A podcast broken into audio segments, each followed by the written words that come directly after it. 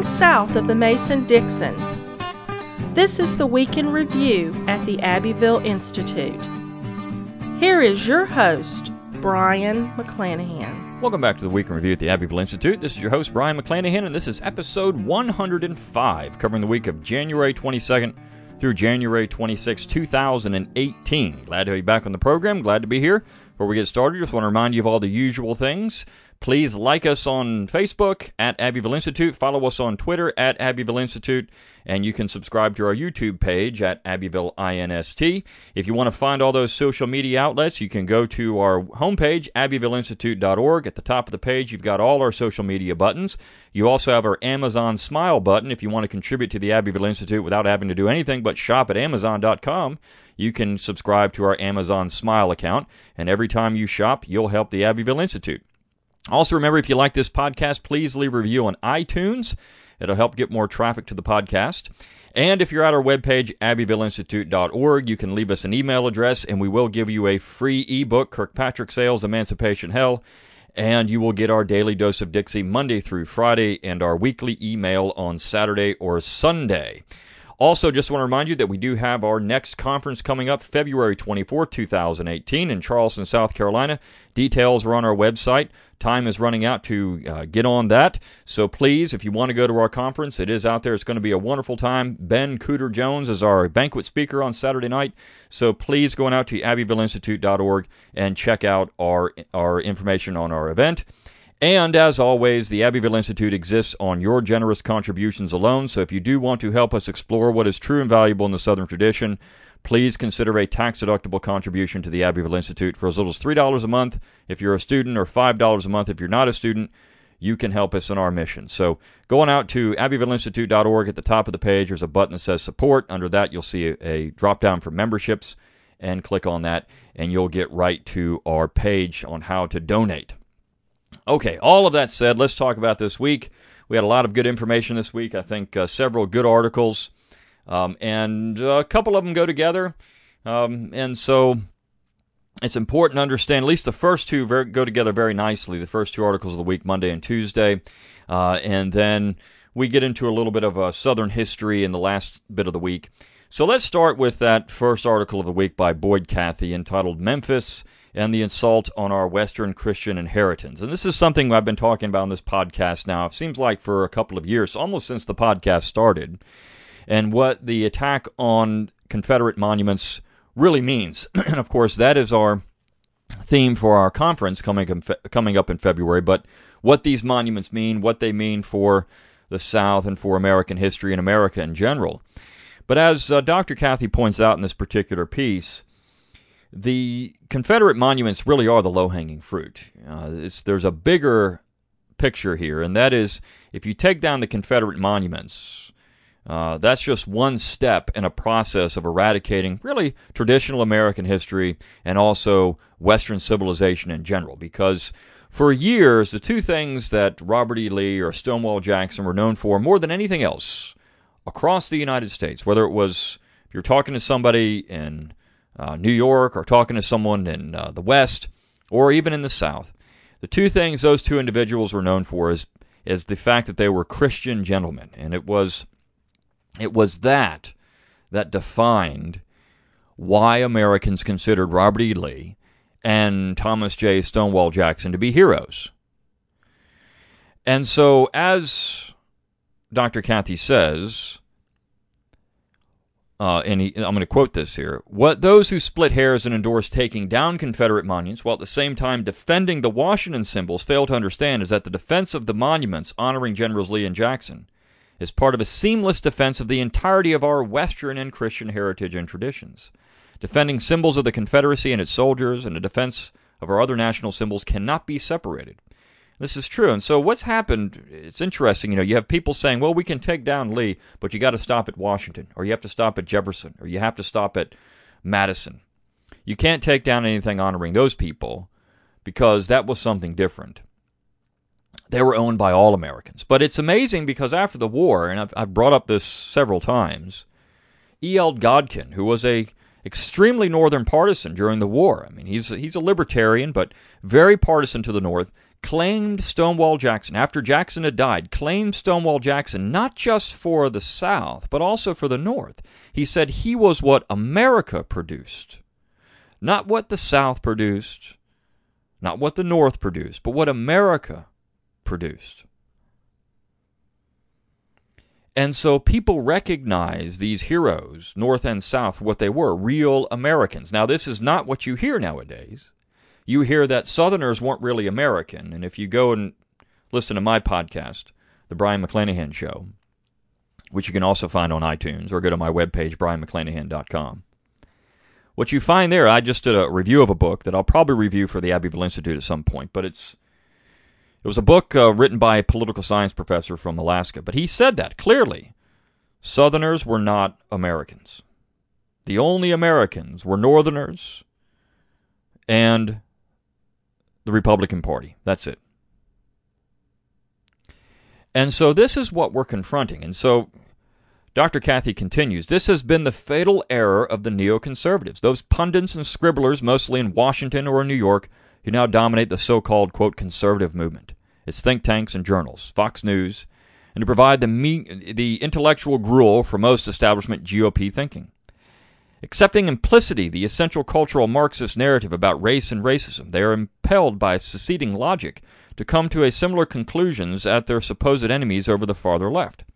Accepting the egalitarian myth that America was founded on the ideological principle, the unrealized idea of equality, they remain prisoners of their own logic. And so, this is this is where M.E. Bradford and others looked at that issue of equality, and essentially what what Dr. Cathey is alluding to here is not. Uh, he's alluding to the Jaffaites, to the to the Straussian neoconservatives. Uh, if you look at one strain of American conservatism, that, that would be the Harry Jaffa group out of Claremont in California, that believed that the founding principle of America was that one line in the Declaration of Independence that all men are created equal. But you have to understand what that meant to Jefferson. And of course, the Straussians don't really get into that. That Jefferson really didn't, uh, wasn't really coming up with anything new there. In his own words, he said he wasn't coming up with anything new. But that wasn't the most important part of the Declaration.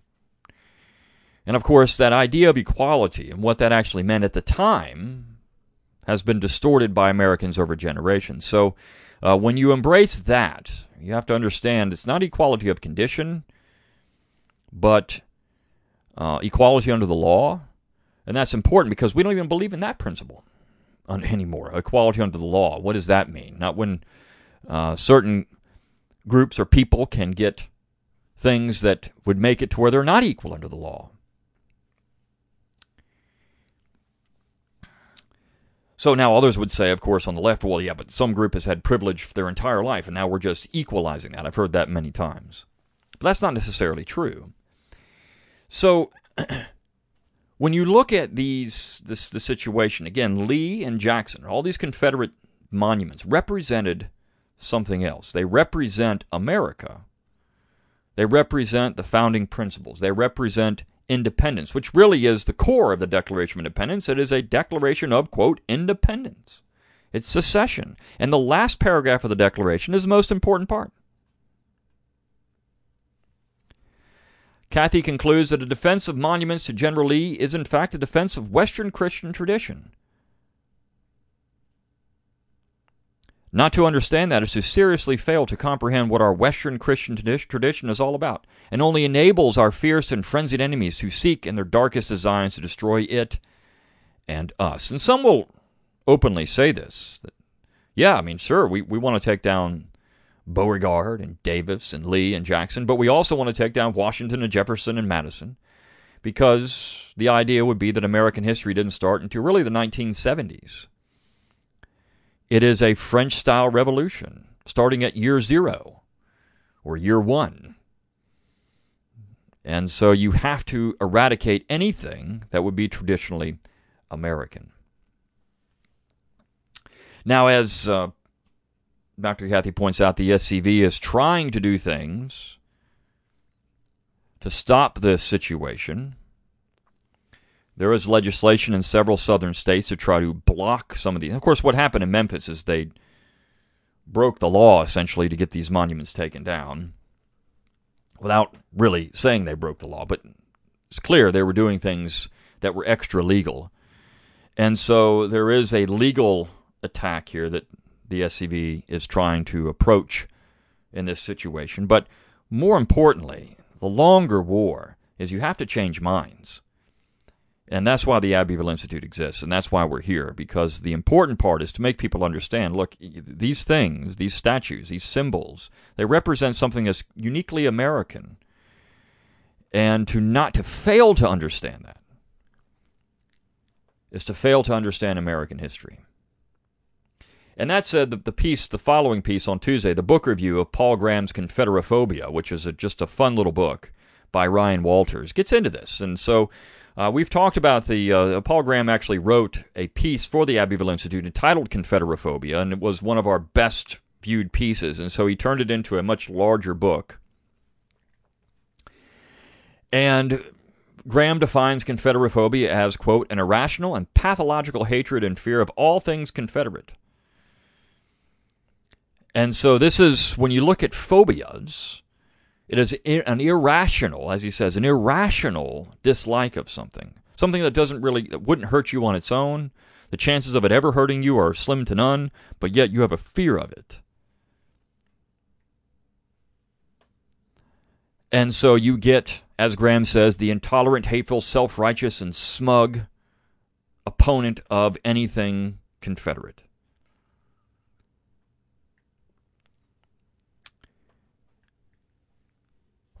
So, this is the issue.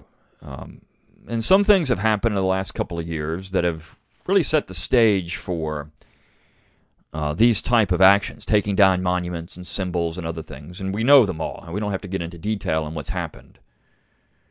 But certainly, it's been a, it's cracked the door, and so the opponents of these things just pushed it open, and now it's a flood. Now things have subsided a little bit. Now we know Memphis just happened very shortly, or very recently, a short time ago, but things have subsided, maybe only for a short time. Usually these things take place in the spring and the summer where people are out and they're looking at monuments, they're walking around, of course. Uh, in the wintertime, people kind of get, get inside. That's the way history works. If you look at history in general, some of the greatest events take place in the summer because people are out and about. But Graham also goes after the Confederophobes uh, to better understand their thought processes, Ryan Walters says. He says, These people are, he writes, these are people, he writes, that do not view their own thoughts, actions, and or behavior as being abnormal. They are not crazy. Everyone who disagrees with them are. He likens their mental condition to other phobias like arachnophobia, the fear of spiders. But there's one key difference. Those who suffer from a fear of spiders don't blame the spiders and seek to exterminate them. There is no anti spider movement across the country. Confederophobes, on the other hand, blame not themselves for their condition, but the South and Southern symbols. The problem is not with them, you see, but with someone else. And they are conditioned to be this way largely through the public education, which has largely become anti South in the last 50 years. He also asked the question, you know, why is it that uh, outsiders really determine what Confederate symbols mean? Why is it not Southerners themselves? Now, of course, there are Southerners who would say these symbols need to come down. This is a Southern question, but a lot of times outsiders are putting pressure on Southern areas to discuss these issues. It's not just Southerners themselves. And of course, as Ryan Walter says, or as Graham writes in the book, Southerners are under no obligation to participate in our own destruction or sit quietly while the memory of our kith and kin are slandered and insulted. And that's again what we're doing here. So these two pieces work nicely together. This book review of Confederophobia, which get for under 10 bucks on Amazon, it's a great little book. And of course, Boyd Cathey's piece. And then we transition for the week into a couple of historical pieces. One that actually, again, works with this is The Lies and Hypocrisy of the Civil War. It's written by uh, Jacob Hornberger, who is actually a libertarian. He's, um, he's the president of Future of Freedom Foundation, the founder of that as well. And essentially, what he says in this particular piece is something we've been saying a long time. He says, look, um, He asks, as a libertarian, I question why government should erect statues in the first place to anyone. That's not, not simply a legitimate role of government. Moreover, why should people be taxed to fund a statue of someone whose beliefs or behavior they dislike or oppose? I mean, this is a this is a question that libertarians have asked, and of course, he says private entities can do this. But the problem, he says, is the lies and the hypocrisy of the entire thing. He says this the most popular lie is the one that says Abraham Lincoln waged the war to free the slaves. That's just a plain lie. Quote, ending slavery was the result at the end of the war, but it was clearly not Lincoln's goal at the beginning of the war. And so he says, look, the war was to stop secession. And even if you took slavery out of it and the South still seceded, the war would still be about secession and stopping secession. That's what Lincoln said it was about. He questions whether this war really was treason. He said there's no way you can call it treason because people thought secession at the time Many people thought secession was perfectly legal.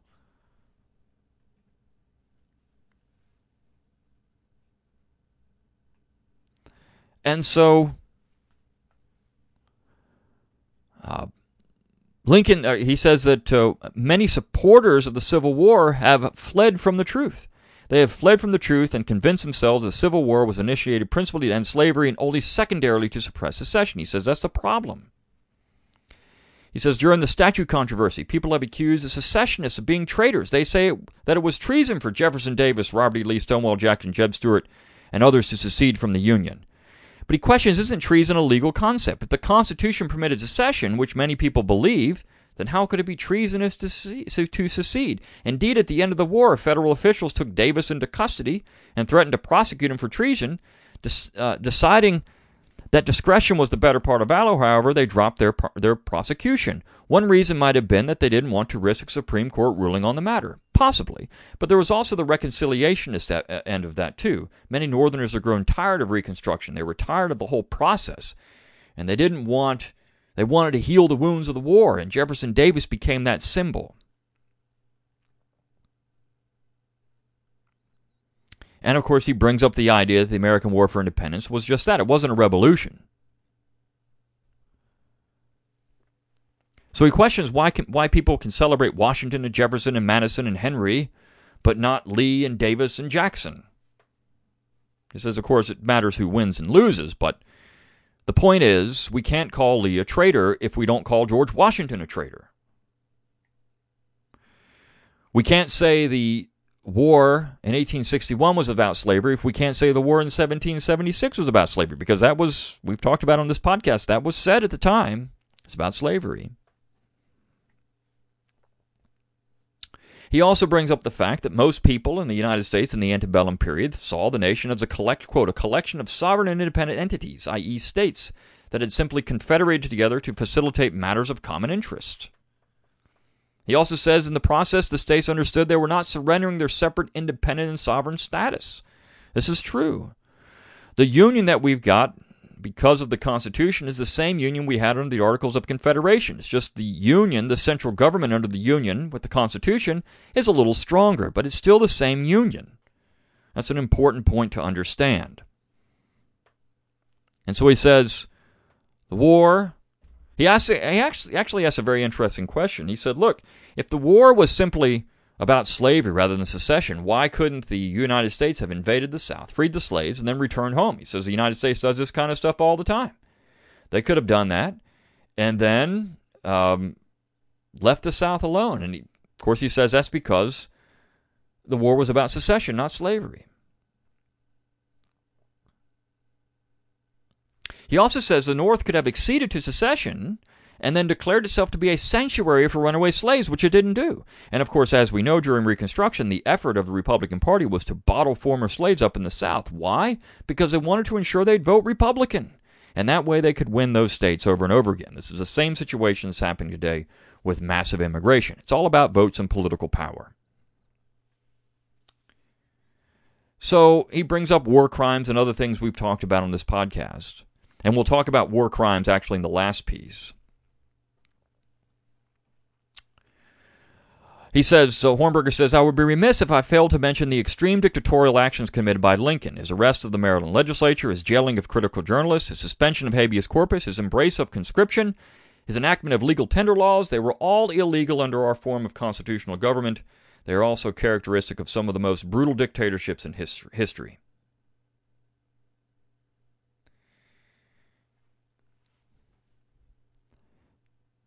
He concludes by saying Lincoln, Lincoln ended up winning and slavery was ended, which was the one good thing that came out of the war. No one would deny that. But it's not necessary to honor war criminals and white separatists simply because they won, especially when ending slavery wasn't the reason they initiated the Civil War. Indeed, does winning mean that lies and hypocrisy have to be a major legacy of the Civil War? And so that's a good question. Of course, one of the things we try to do here is cast shade on Abraham Lincoln because the Lincoln myth is one of the most important myths in American history.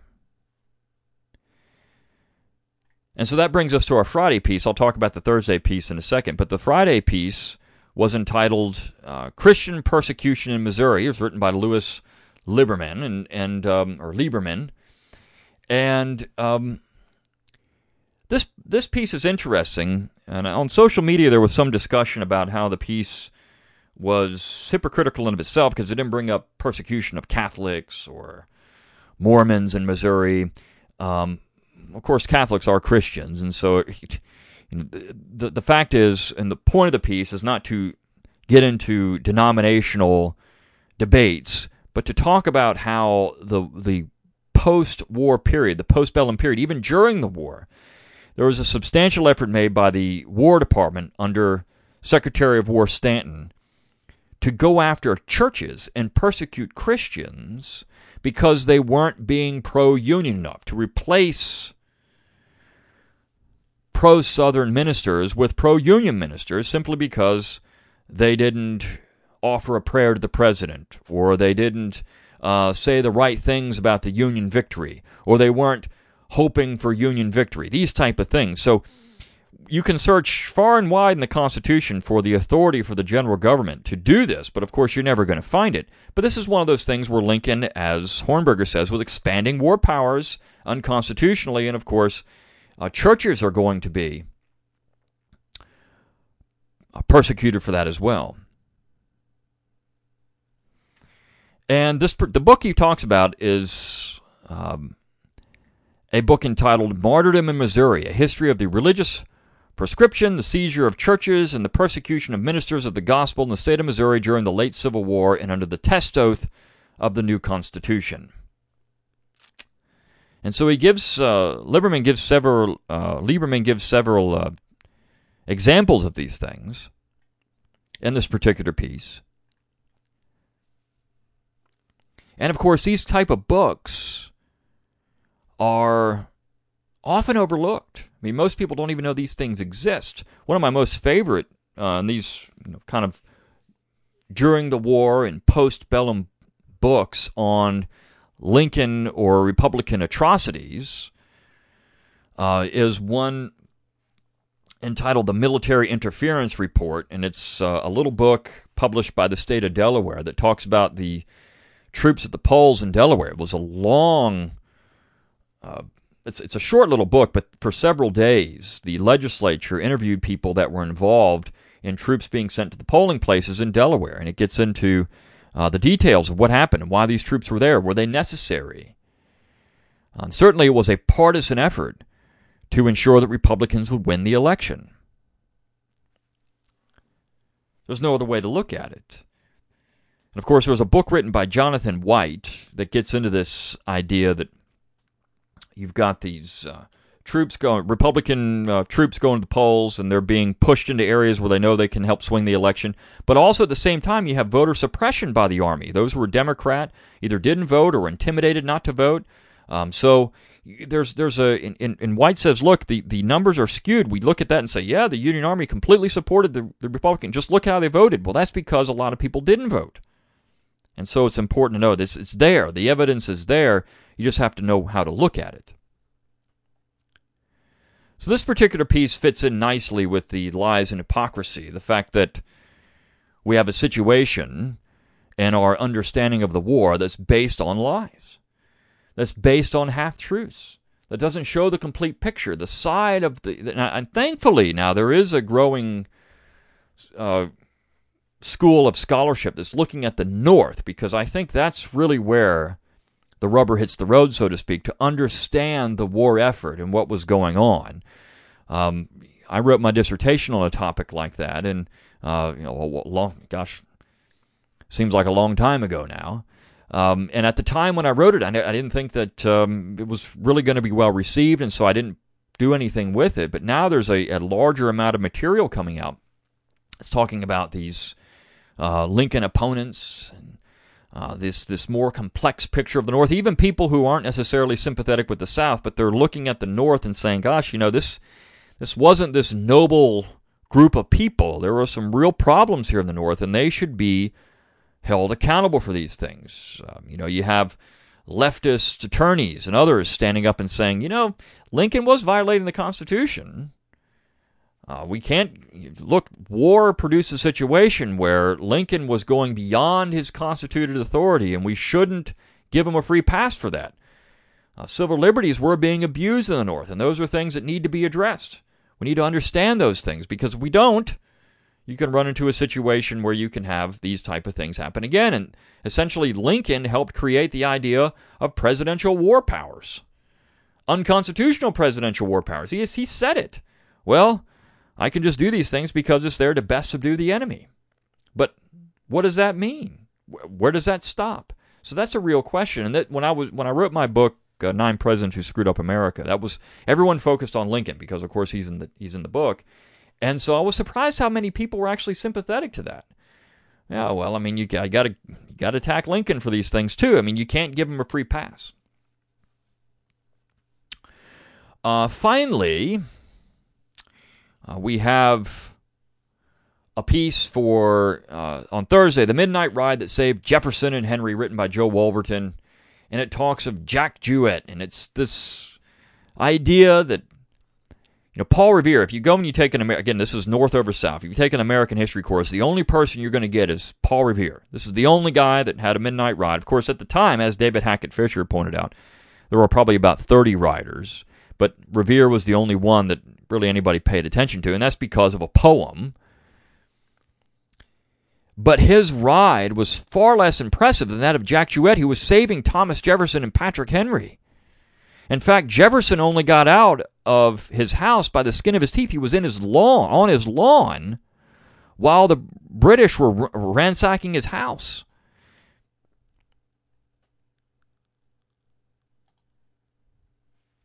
And so this is important to understand.